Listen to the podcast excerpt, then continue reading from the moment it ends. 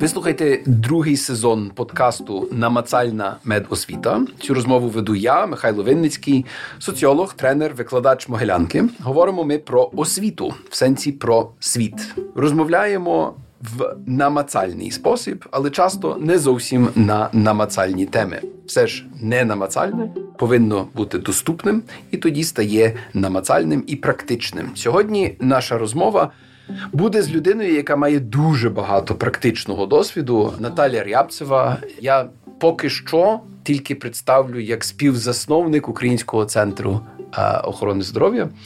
Але насправді там ціла історія є в Наталії інша, яка пов'язана з Національною службою здоров'я, а з реформами. Ми про це трошечки поговоримо про те, що було е, за останніх 5-7 років. Наталю, вітаю! Вітаю, Михайло. Давайте трошки поговоримо спочатку про а, Національну службу здоров'я, де ви працювали заступником голови. Трошки рефлексію про те, що це було, звідки це взялося. Я чому про це говорю? Тому що я я дуже люблю е, цю таку характеризацію е, Наталі Рябцевої. Вона мені здається досить гарно. Гарно охоплює вашу особистість сірий кардинал реформ. Я от навіть в сірому худі сьогодні добре підготувалась. Напевно, НСЗУ це був е, той досвід, коли я вийшла з ролі сірого кардинала і прийняла для себе дуже неочікуване рішення піти на державну службу, пройти конкурс е, і бути на посаді. Напевно, для державної служби не дуже довгий термін, це був рівно рік, але для мене це був надзвичайно важливий етап професійний і такий дуже персональний. Бо для мене це був момент, коли ми запускали е, реформу на лікарняному рівні. Це другий був етап реформи, і він відбувався в дуже турбулентний період. Коли йшла зміна уряду, потім почався ковід, і все це ну створювало нам багато таких додаткових викликів, окрім того, що само по собі це було складним завданням. Але у мене був milestone, да, у мене була мета, по досягненню якої я вирішила, що я зможу піти з держслужби. Я хотіла, щоб не тільки реформа розпочалася на рівні лікарень, але і щоб вона була зафіксована. В державному бюджеті на наступний рік, uh бо я вже трошки на той момент знала цю державну махіну і розуміла, що якщо воно потрапить в бюджет, е, воно буде далі працювати. І, попри всі там складності, виснаження і тому подібні речі, я, так би мовити, дотягнула до того моменту. А, Але ще НСЗУ це був дуже цікавий досвід з точки зору команди і появи нового досвіду в Україні, тому що ми робили те, чого ніхто до того в Україні не робив. І в нас дуже багато було того, що називається learning by doing. Ми навчалися через власний досвід, е, ми щось створювали нове і е, рухалися з цим, попри можливі помилки, якісь е, моменти, які доводилося потім коригувати, але треба було рухатися. І це дійсно, от з точки зору команди, був унікальний досвід, тому що люди туди приходили не з точки зору компетенції підбирались командувані, а з точки зору їхньої мотивації угу. і готовності дуже багато вкладатися в те, щоб це зробити. Давайте трошечки поговоримо саме про цей про цю ідею НСЗУ, тому що ну. Скажімо так, я думаю, що для багатьох у медичній спільноті зрозуміло, що багато що змінилося.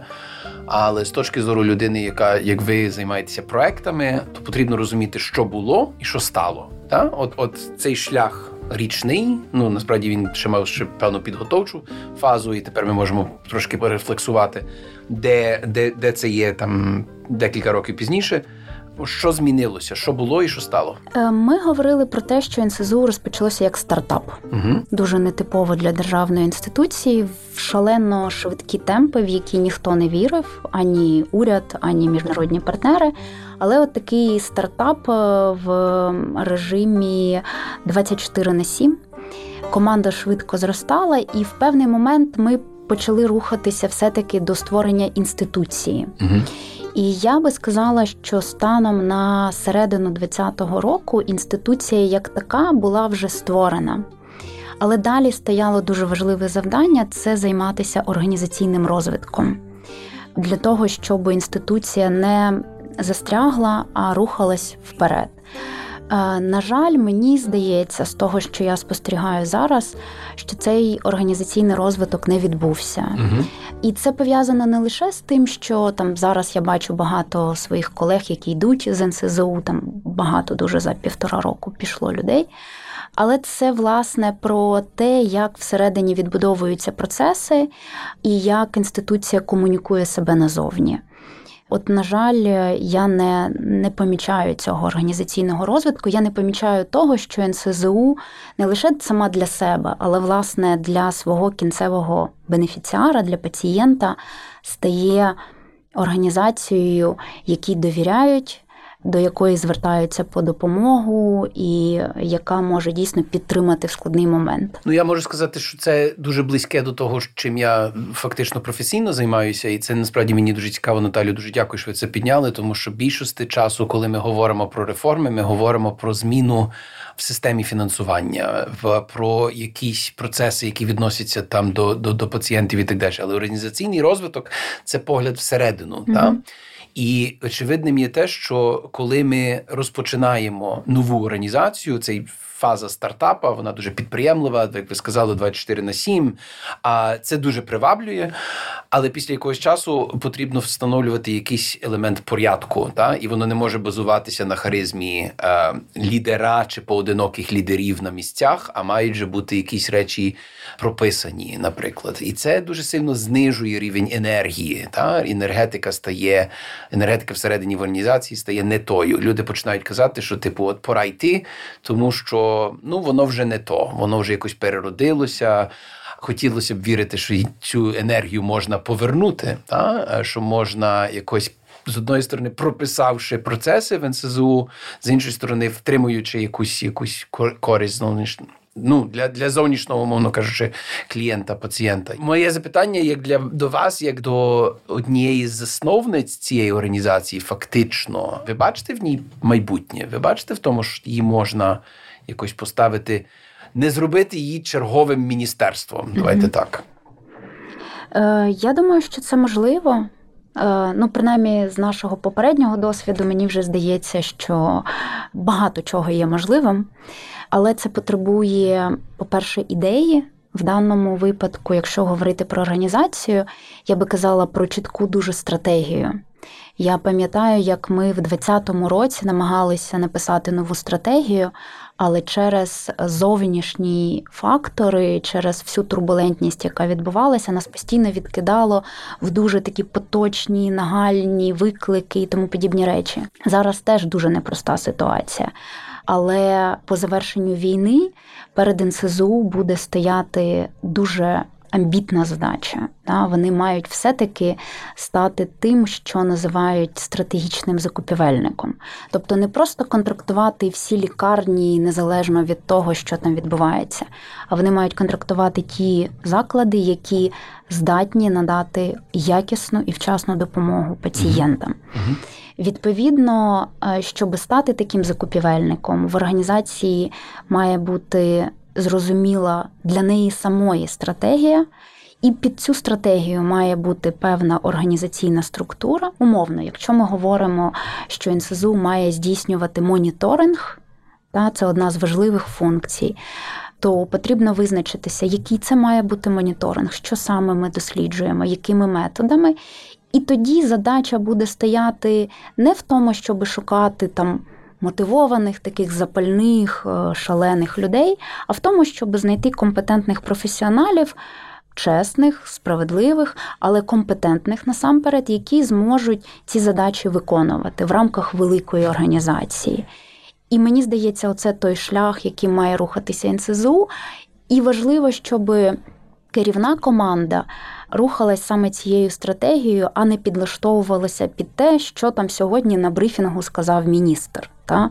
Тому що не може стратегічний закупівельник отак от коливатися, як берізка від вітру, і робити те, що сьогодні хтось там зранку придумав раптом. Я вас слухаю, мені прямо ем, це це, це повністю відповідає ті ідеї е, стратегічні, про яку говориться дуже часто в бізнес-школах, конкретно в Київлянській бізнес-школі, але не тільки, е, де говориться про те, що якраз перехід від, е, умовно кажучи, такого харизматичного лідера, то що нібито ззовні виглядає як таке собі дуже нудне процесне управління і так далі. Але якщо є ідея, якщо є причина існування, то це насправді зовсім не нудне. Насправді це, це, це дуже ефективне, дуже результативне. Я так зрозумів, що зараз, е, спостерігаючи за цим ззовні, вам може трошки важко. Ну, болить? Е, зараз, напевно, менше. Дуже сильно боліло перший рік, напевно. Угу. Потім потрошку вчишся відпускати.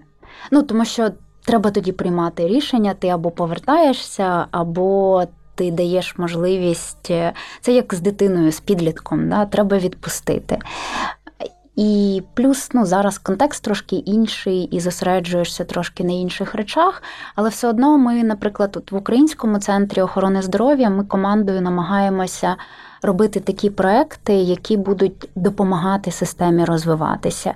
І якщо, наприклад, ми зараз не можемо допомогти НСЗУ, ми можемо десь на окремі запити міністерства надати відповідь або інших стейкхолдерів, або навіть допомогти на місцях закладам, громадам розвиватися навіть в поточних умовах. На попередньому одним з попередніх подкастів у нас був е, ваш колега Павло Ковтонюк. Я маю на увазі колега з Українського центру охорони здоров'я.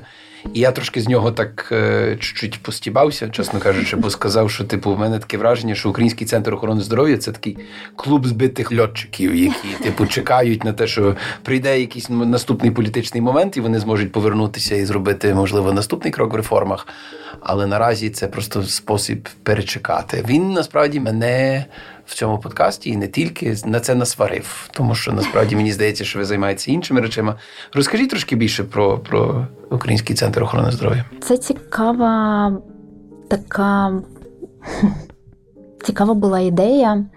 Е, створити організацію, яка зможе, знаходячись поза державним сектором, угу. все-таки підтримувати системні зміни і допомагати розвивати систему на різних рівнях, те про що я говорила, та або там запускаючи якісь нові політики, або, наприклад, допомагаючи керівництву закладів працювати в нових умовах.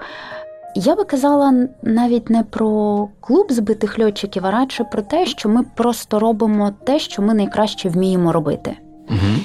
І не принципово в якому форматі ми це робимо. У нас, наприклад, навіть на початку було багато е, дискусій про те, в якій юридичній формі нам існувати, бо ми дуже нетипово для більшості наших колег зробили. Ми зробили ТОВ, не Е, благодійний фонд, не ГОшку, а саме ТОВку, тобто бізнес-структуру. Е, для мене, наприклад, взагалі це був такий трошки непростий момент, бо я так якби від бізнесу завжди дистанціювалася. Я казала, що я не вмію заробляти гроші, ну в сенсі продукувати якийсь прибуток.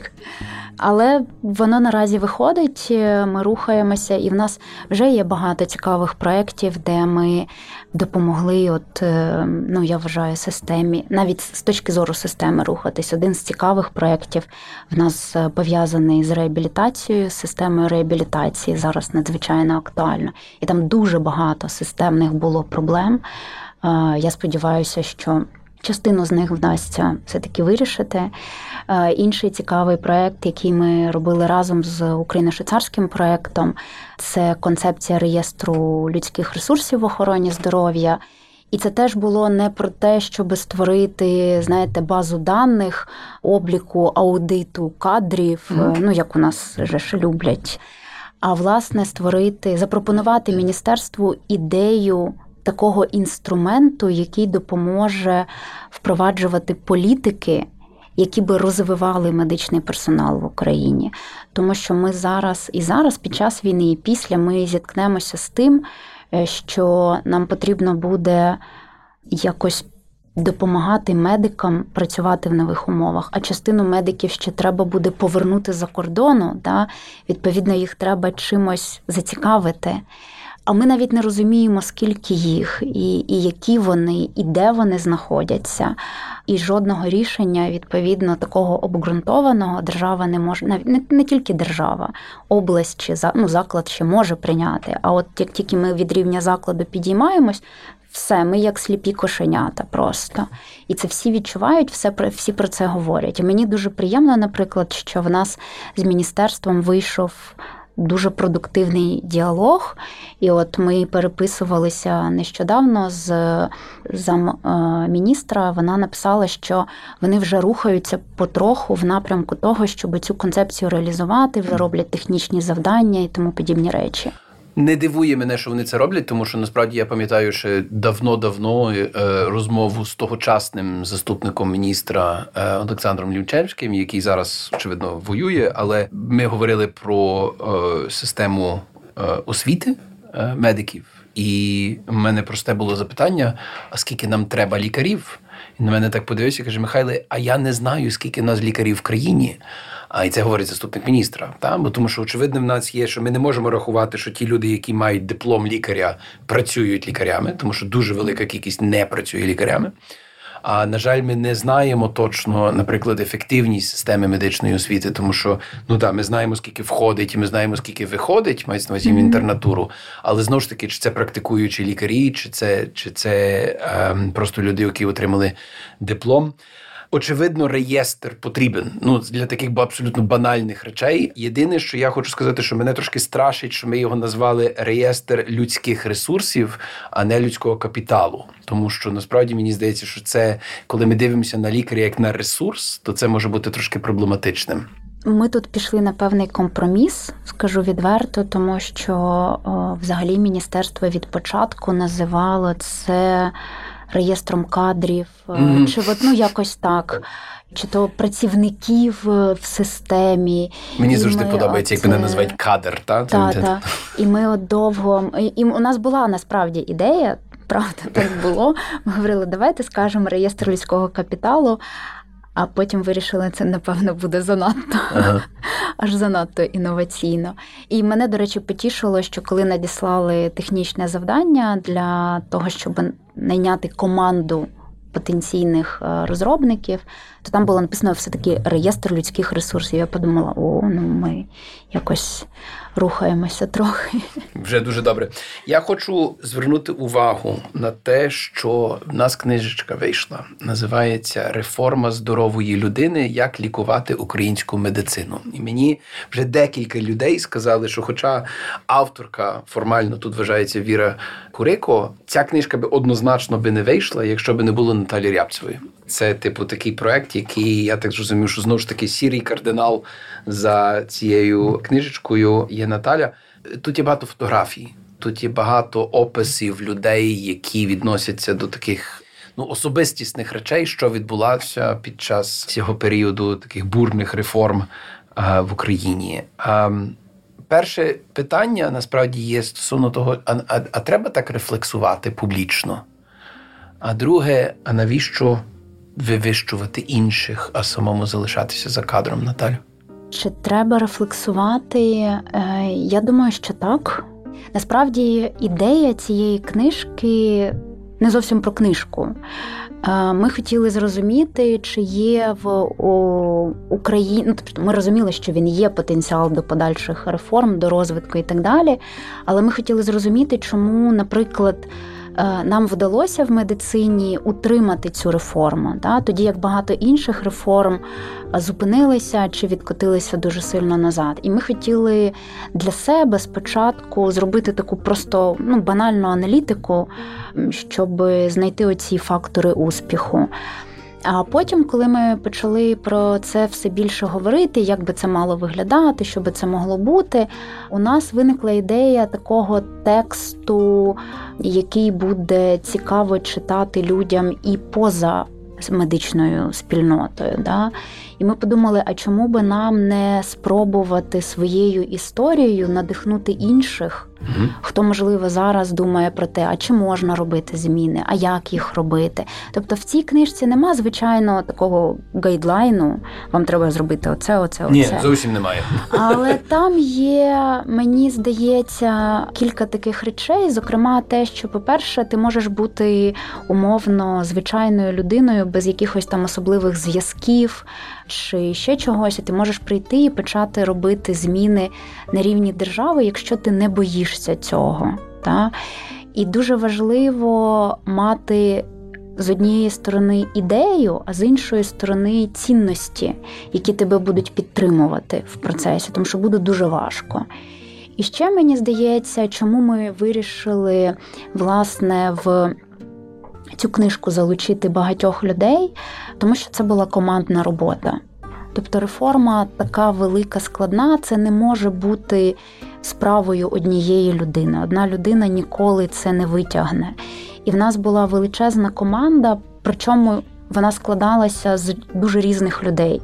Це були і люди, які працювали в державній структурі, і люди, які працювали за підтримки міжнародних проєктів, і ще й громадський сектор, який в даному випадку не просто там моніторив там і кричав ай-яй-яй, який реально допомагав експертизою, організаційними якимись моментами, такими дуже прикладними. Тому ми намагались показати, що такі речі можна робити, і як вони виглядають зсередини.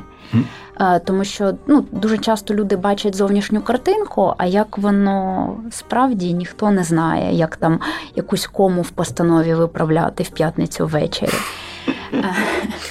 Я це дуже добре розумію, як людина, яка яка щось подібного робила в в освіті, але але ми не ми не зробили, на жаль, такої книжечки. Може, ще колись зробимо.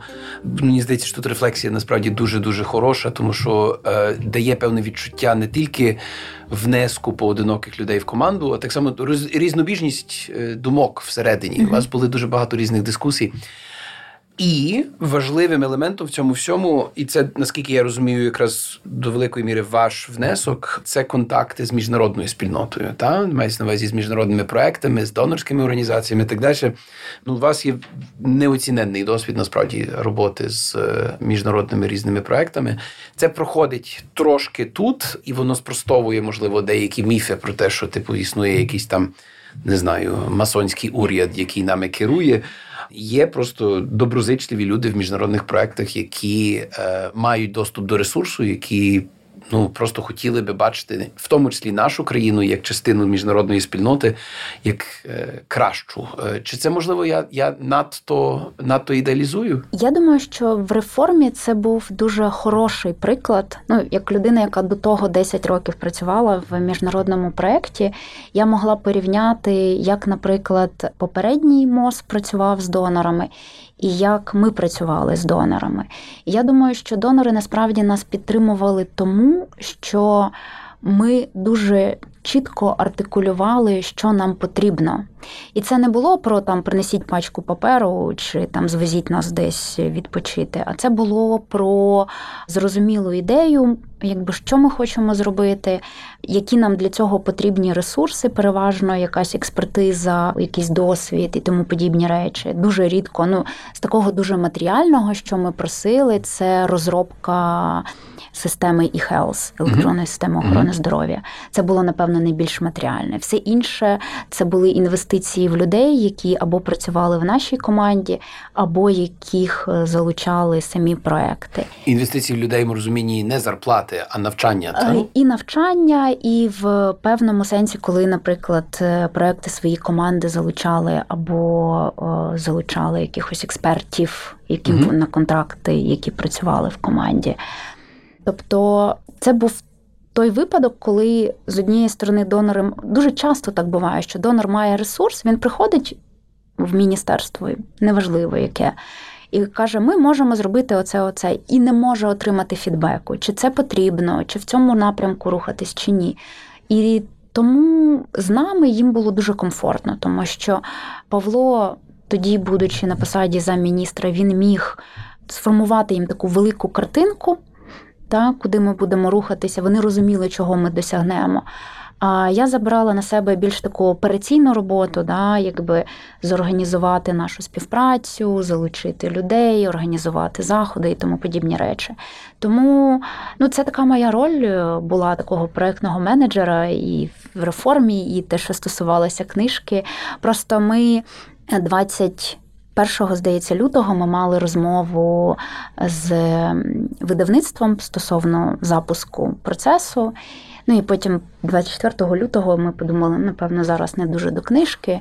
Але воно мені муляло, бо в мене був незавершений проект. Я так uh-huh. не можу. Uh-huh. Мені треба було його завершити. І тому в квітні я перепитала Таню Черниш, чи вона готова далі з цим рухатися. Перепитали видавця, він сказав так, і ми якби почали рухатись знову вперед. Я дуже особисто ціную людей, які пушають дедлайни. Я так зрозумів, що це це одна з одна з ваших таких е, сильних сторін. Що, типу, якщо є незавершений проект, то гештальт треба закрити. Та? За будь-яких умов? Е, я не готова жертвувати людьми. Угу. Тобто я з однієї сторони, якби моя одна з моїх компетенцій, напевно, так не знаю, може це дуже так нахабно говорити.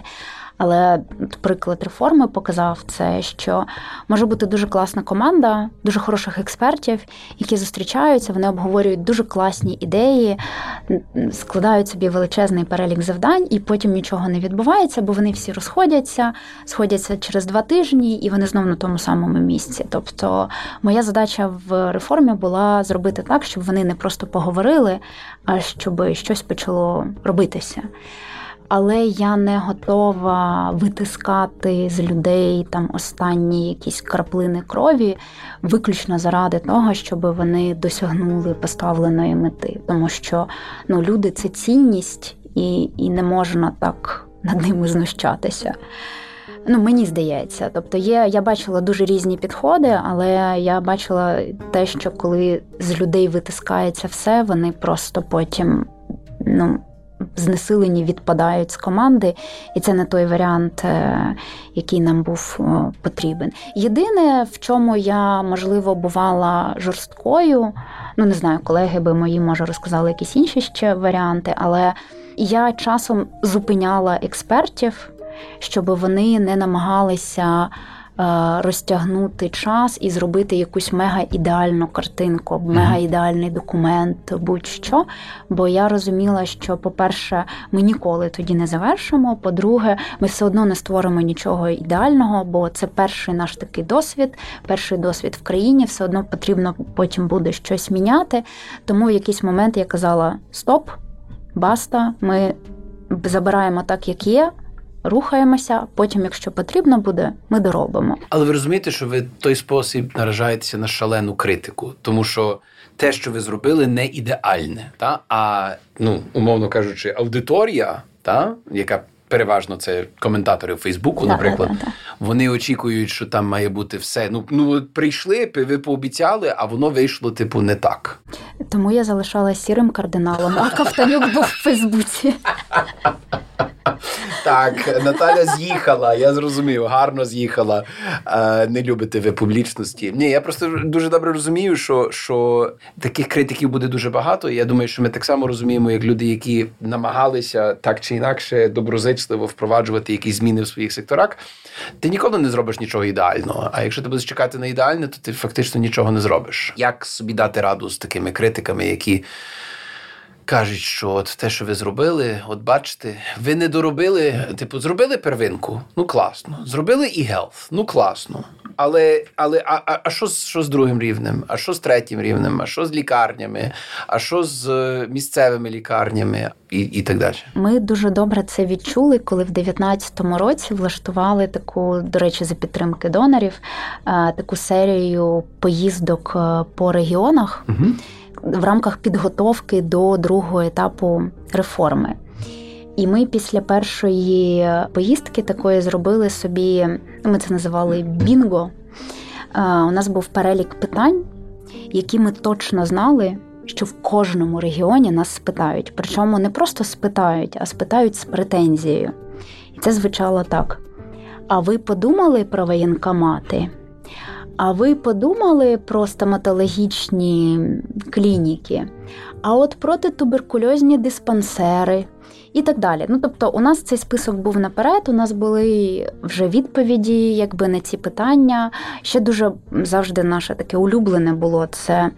У нас дуже унікальна ситуація. Угу. Мені здається, якби ми підрахували кількість цих унікальних ситуацій, ну приблизно це було б. І фраза, яка завжди, я перепрошую, вас перебиваю, але фраза, яка завжди будь-кого хто з діаспори страшенно дратує, це ви не розумієте нашої системи. От, от, от е, Або нашого контексту, так, або ще так. чогось такого. Ні, дійсно траплялися дуже специфічні ситуації, це правда. І для них треба було шукати якісь індивідуальні рішення. Штука полягала в тому, що коли робити велику системну зміну на всю країну, неможливо одразу врахувати всі оці, те, що в соціології називають аутлаєри, да, оці крайні випадки такі, тому що тоді знову ж таки ми повертаємось до попереднього, що треба настільки все ідеально прописати, поки ти його пропишеш, у тебе знову зміниться контекст, ситуація, і воно вже буде не все одно не буде підходити. Тому треба запускати спочатку велике основне, те, куди потрапить там умовно 90-95% всіх кейсів там чи закладів, чи mm будь-чого. І далі працювати, хай воно собі робить, а команда далі буде працювати над цими маленькими специфічними ситуаціями. Насправді в державній службі є ще такий момент, який допомагає в дискусіях з критиканами, коли випускається будь-який нормативно-правовий акт, є етап громадського обговорення. Ми завжди намагалися всіми можливими каналами наперед сказати: дивіться, ми випускаємо отакий то наказ. Подивіться, будь ласка, чи у вас є коментарі, чи у вас є зауваження, або якщо у вас є якісь проблеми, пишіть нам і так далі. Дуже мало хто писав. uh Ну насправді, навіть коли приїжджали там люди з департаментів на той момент і так далі, вони казали: Ой, от у нас там те, те, те, те, те, і це треба врахувати. Ми кажемо, це дуже добре. Давайте, щоб ми нічого не наплутали, ви нам напишіть. І ми тоді врахуємо. Але тут є дві проблеми. Перша річ є е, проблема довіри, що якщо дійсно я напишу, що хтось на то подивиться. А по-друге, це навички вміння написати. Та? Ну, Ми ми маємо розуміти, що люди відразу починають писати, намагатися писати mm-hmm. в юридичній мові, а юридична мова не обов'язково та, якою ми розмовляємо повсякденно, і насправді наші навички письма в країні ну, бажають часом кращого. Так що, чи це не є спосіб з'їхати з критиканства? Ну я маю на увазі, чи ми в той спосіб не оминаємо критики, яка можливо навіть і була би конструктивна, якщо б люди мали навички її прокомунікувати правильно. Ми намагалися конструктивну критику враховувати, якщо вона була вчасна, якщо вона була дійсно сформульована в такий спосіб, що її можна використати. Її, на жаль, було не дуже багато бо в нас все-таки більше люблять нарікати і розповідати про проблеми. Я це називаю на генетичному рівні. У нас є ген нарікання, який очевидно домінантний всіх українців. От але звісно, я припускаю, що ну і це не уникно. Ми багато речей не змогли врахувати, не встигли врахувати і так далі. Бо, наприклад, коли запускалося НСЗУ, воно було офіційно створено наприкінці березня в 2019 mm-hmm. році. О, Ой, перепрошую, 18-му. Тобто я вже тобто, це е, був кінець березня 18-го року. План був такий, що з середини року, тобто з 1 липня, частина первинки буде законтрактована. Коли ми про це розповідали в Кабміні, коли ми про це розповідали міжнародним партнерам, з нас відверто сміялися і казали, що це неможливо. В Кабміні казали, вам потрібно приблизно рік на те, щоб взагалі запустити новий орган влади. А міжнародні партнери казали, та ні, ну давайте ви там ще рік-два підготуєтесь, там назбираєте даних і так далі. Ми розуміли, що в нас попереду вибори в 2019 році, і ніхто нічого не дозволить зробити. Тому треба робити вже зараз. Угу.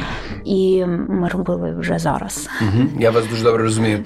Я хотів би, якщо можна, на хвилиночку відійти чуть-чуть від рефлексії про НСЗУ і про е, загальну таку політику по е, охороні здоров'я, і трошечки вернутися все-таки до освіти медичної. Ми з вами так чи інакше обоє є з кола могилянців. Так? так, ви наскільки я пам'ятаю, закінчували могилянку. Я вже дуже давно викладаю в Могилянці. Наталя так само викладає в Могилянці, і насправді я дуже дуже горджуся цим. Ми колеги з одного, з одного, якщо хочете, ціннісного, як я люблю казати, кодла. Так? Але медичні заклади вищої освіти вони інші. Ми часто говоримо про те, що вони з одної сторони націлені на зазубрення. Та мається на увазі вчать добре анатомію, треба запам'ятати той чи інший орган, ту чи іншу кістку і так далі. Вони не дають, можливо, настільки достатньо такого загального світоглядного е, світоглядної освіти чи світлоглядної підготовки. Ми можемо говорити про якісь елементи відмінності в той спосіб, але ну от, от нас з вами, могилянців, критикують за інше. Ми є то, що називається спеціалісти широкого профілю. Так? От е, от що ми там знаємо про анатомію, що ми там знаємо про якийсь орган. Ми не знаємо про такі речі, а тут претендуємо на те, що ми будемо створювати якісь організації, які будуть управляти системою охорони здоров'я. Я навіть не знаю, в чому тут запитання, Наталю, бо тому що а, не знаю, як його сформулювати. Але очевидним є те, що цей ген нарікання на нас. Спрямований, от ви не професіонали, не спеціалісти, і кажете нам, що робити. Ну, це ж улюблене перше питання. Жіночка, ви лікар? Я думаю, дві речі є, які я могла би тут протиставити, можливо. Перше, це те, що Могилянка дає дуже важливий скіл, навичку дуже важливу. Е, мені здається, для медиків зараз вона також є критично необхідною це навичка навчатися, навичка здобувати інформацію, знати, як її знайти, як її систематизувати, як її опрацювати і запам'ятати. Це перше, е, мені здається, медичним університетам дуже-дуже було би корисно навчити. Це нема такого предмету окремого. Ну, не було в нас в Могилянці такого окремого предмету, але це підхід до навчання. Та? І це те, до чого ти звикаєш в процесі, що тобі не треба вивчити на пам'ять формулювання, тому що якщо воно тобі буде потрібно, особливо зараз, в еру цифрових технологій, ти дуже легко це знайдеш. Головне розуміти суть і знати, де воно тобі може бути потрібно. І другий момент пов'язаний з тим, що все-таки досвід інших країн показує, що управління системою це не зовсім те саме, що медицина. Угу. Тобто, якщо ми подивимось на ті країни дуже розвинуті, де дуже такі ефективні системи охорони здоров'я, там завжди є окремі спеціальності, я би їх назвала навколо медичними. Угу. Да? Тобто це управління, це зараз з'являється, наприклад, те, що пов'язано з IT в медицині, е, це є спеціальності пов'язані, наприклад, з економікою, системи охорони здоров'я і так далі. І мені здається, що тут ще є специфіка того, що більшість медиків навчають, принаймні у нас, дуже швидко реагувати на ситуацію і дивитися дуже так ну, точно на на цю проблему. Да? А навичка роботи з системою вона інша. Вона про стратегічне бачення, про розуміння контексту, про залучення стейкхолдерів і тому подібні речі. Тому, наприклад, медикам, е, з того, що я бачила в попередньому досвіді, коли медик стає керівником закладу, він дуже дуже рідко може бути і хорошим медиком, і хорошим керівником. Угу. Він або хороший керівник або хороший медик. Ти можеш бути або глибинний спеціаліст, або ти можеш мати широкий погляд, та і потрібно одного mm-hmm. з другим. От власне питання: чи варто намагатися, на вашу думку, в медичній освіті поєднувати одне з другим? Ну я чому це запитую? Тому що зараз очевидним є те, що наші заклади медичної освіти вони в принципі дають глибинні знання. Mm-hmm. Та? Ми можемо говорити про те, що вони може надто теоретичні, що ми хочемо там більше практики. Ми працюємо з симуляційними центрами. Ми там даємо більше такої холістичного погляду на людину, так далі. Але все-таки це глибинні знання медичні. Mm-hmm. Та? І тут є певне поняття того, що ну, але ж крім того, потрібна емпатія, потрібно критичне мислення, потрібно речі, які будуть там ширину давати. Та? І тепер питання, чи ми не втратимо тої глибини, якщо ми дамо ширину? Мені здається, що не втратимо, тому що, по-перше, вже те, про що ви говорили, та є аспект ставлення він дуже важливий і він формується через гуманітарні дисципліни насамперед. Не можна в одному курсі деонтології, який медикам дають, навчити нормально ставитись до пацієнта, навчити стукати в двері, коли ти заходиш в палату і тому подібні речі.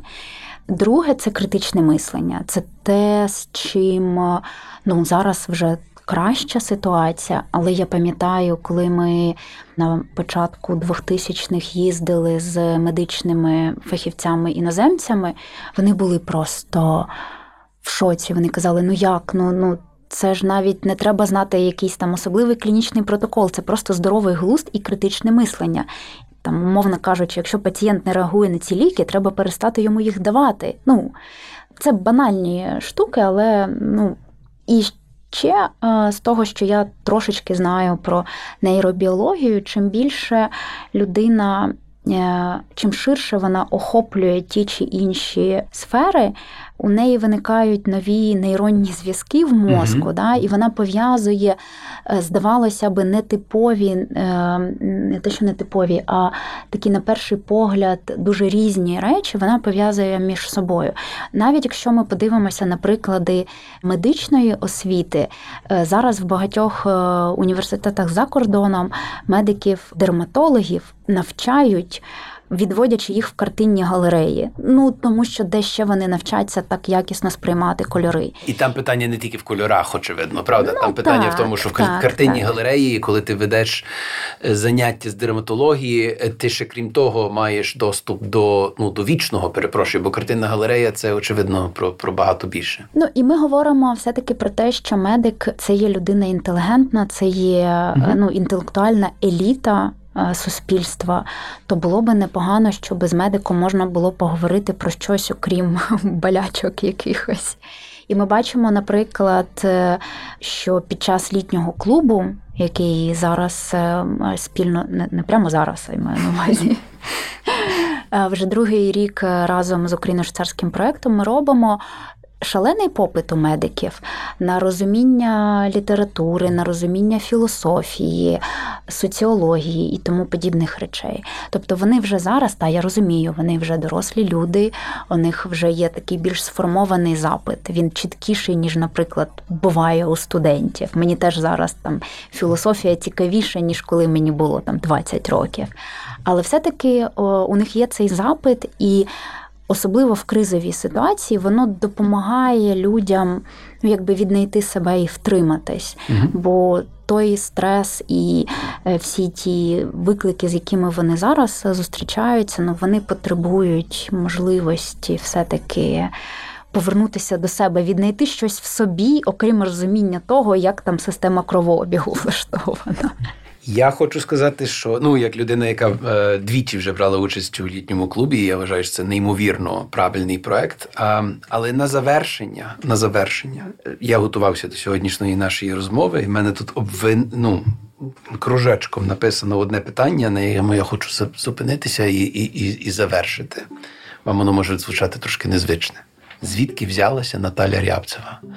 Просто сьогодні те, що я почув в цій розмові, це абсолютно унікальна особистість, яка і займалася реформами, і займається медичною освітою, і широко мислить. От звідки взялася Наталя Рябцева?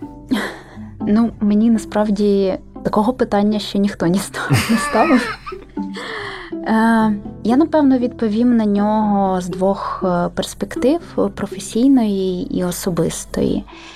Професійно мені здається, що я взялась з постійних викликів професійних. Тобто, якщо так дивитися ретроспективно, то всі мої якісь такі моменти професійного зростання і руху вперед, вони пов'язані з якоюсь кризою або якимось професійним викликом. Перший був у мене в попередньому україно-швейцарському проєкті, який називався Здоров'я матері та дитини, коли в нас е, ми залишились без керівника, і хтось мав взяти на себе керівництво проєктом. Це був перший такий досвід. Е, другий був, коли Павло запропонував приєднатися до команди реформ в міністерстві. Це взагалі було щось таке абсолютно шалене. Е, чесно кажучи, після перших двох розмов я взагалі не дуже розуміла, що я буду там робити, навіщо я туди йду і так далі. Але через два тижні я зрозуміла, що десь я напевно пропала тут надовго. Далі НСЗУ, і ну от так воно трапляється. Тобто, я напевно професійно я є прикладом того, що кожна криза є можливістю, просто не я ці кризи створю. Особистісно, напевно, я дуже не толерую несправедливість. На це, напевно, є свої якісь там внутрішні е, причини, але мене це прям відверто кажучи, бісить. Та? Е, мені дуже хочеться завжди цю несправедливість якось подолати, і я намагаюся це робити. Напевно, через те, що в мені досі є якась така наївна віра е, в те, що можна зробити щось хороше. І е, у мене є така слабкість, знову ж таки, яка, напевно, мене от все це привела.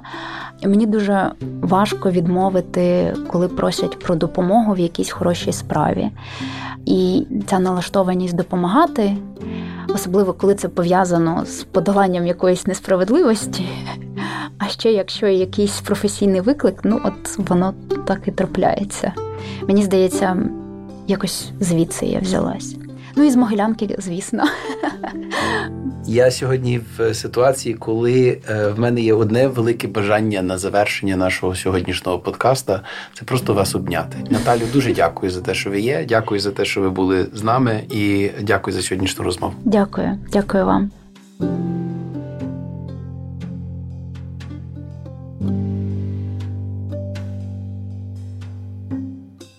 Доброго дня. Мене звати Матвій Хренов, я є співзасновником Українського центру охорони здоров'я, і у мене для вас наша вже традиційна рубрика. Що ви там вже повичитували або нащо мені ті книжки? Я ж документи читаю, тому що ми щиро переконані, що саме читання книжок може вас зробити справжньою людиною, а не лише те, що ви можете стати класним фахівцем. Тому перейдемо до справи.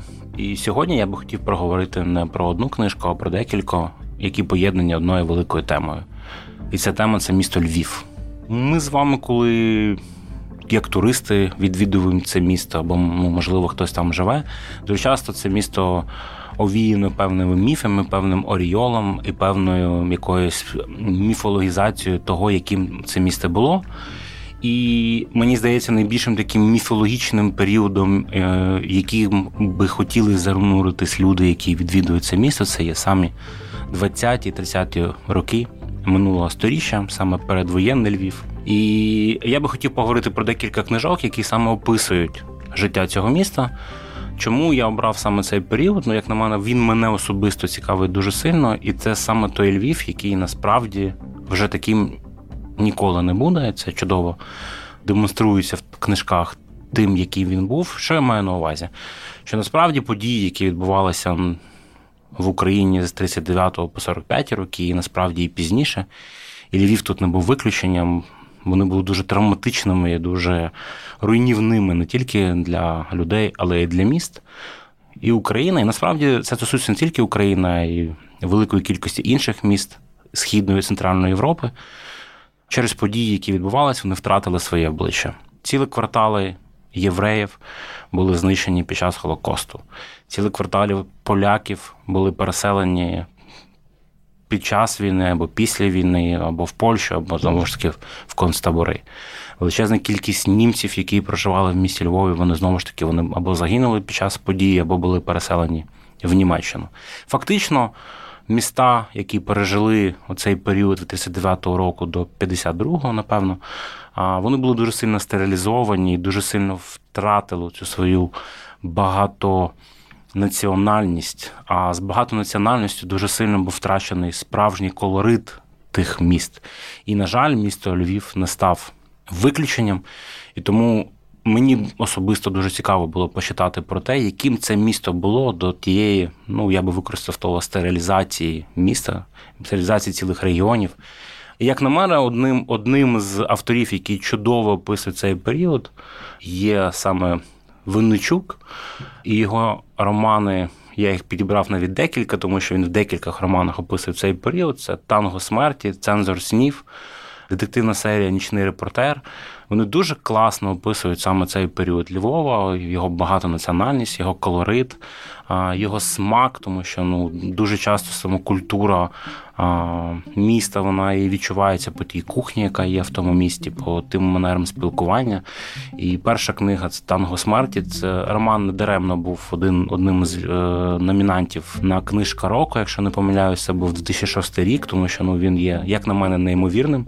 Його можна вважати і історичним, і детективно там є складова, і що важливо, складова містичного реалізму, і там переплетення різних часових е, петель. І, чесно кажучи, читання цього роману доставляє величезне задоволення, окрім того, що він відкриває те місто, яке ми втратили, то колорит людей, які жили в тому місті.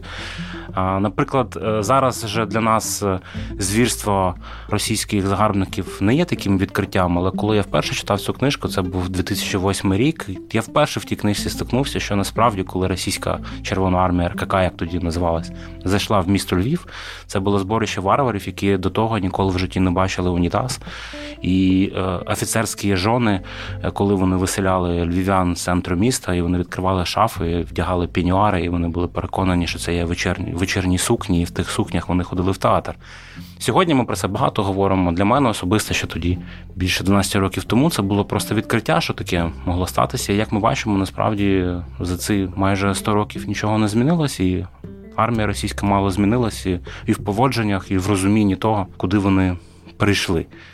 Окрім того, в цій книжці прекрасно описуються роздуми про мистецтво, роздуми про смерть, як поводили себе люди під час Холокосту. Там є події пов'язані з євреями, їх виселенням в концтабір, який був недалеко від Львова. І там дійсно були різні люди. Хтось допомагав нацистам, хтось допомагав євреям, хтось просто хотів е, втікти від цього, що ставалося, але все це було перетворено в величезний котел, клубок, доль, трагедії іноді мрії, надії. І скажу вам чесно, читати про це дуже цікаво. Другий роман цього автора Цензор снів насправді описує той самий період, але в ньому немає містицизму. Це насправді прекрасно.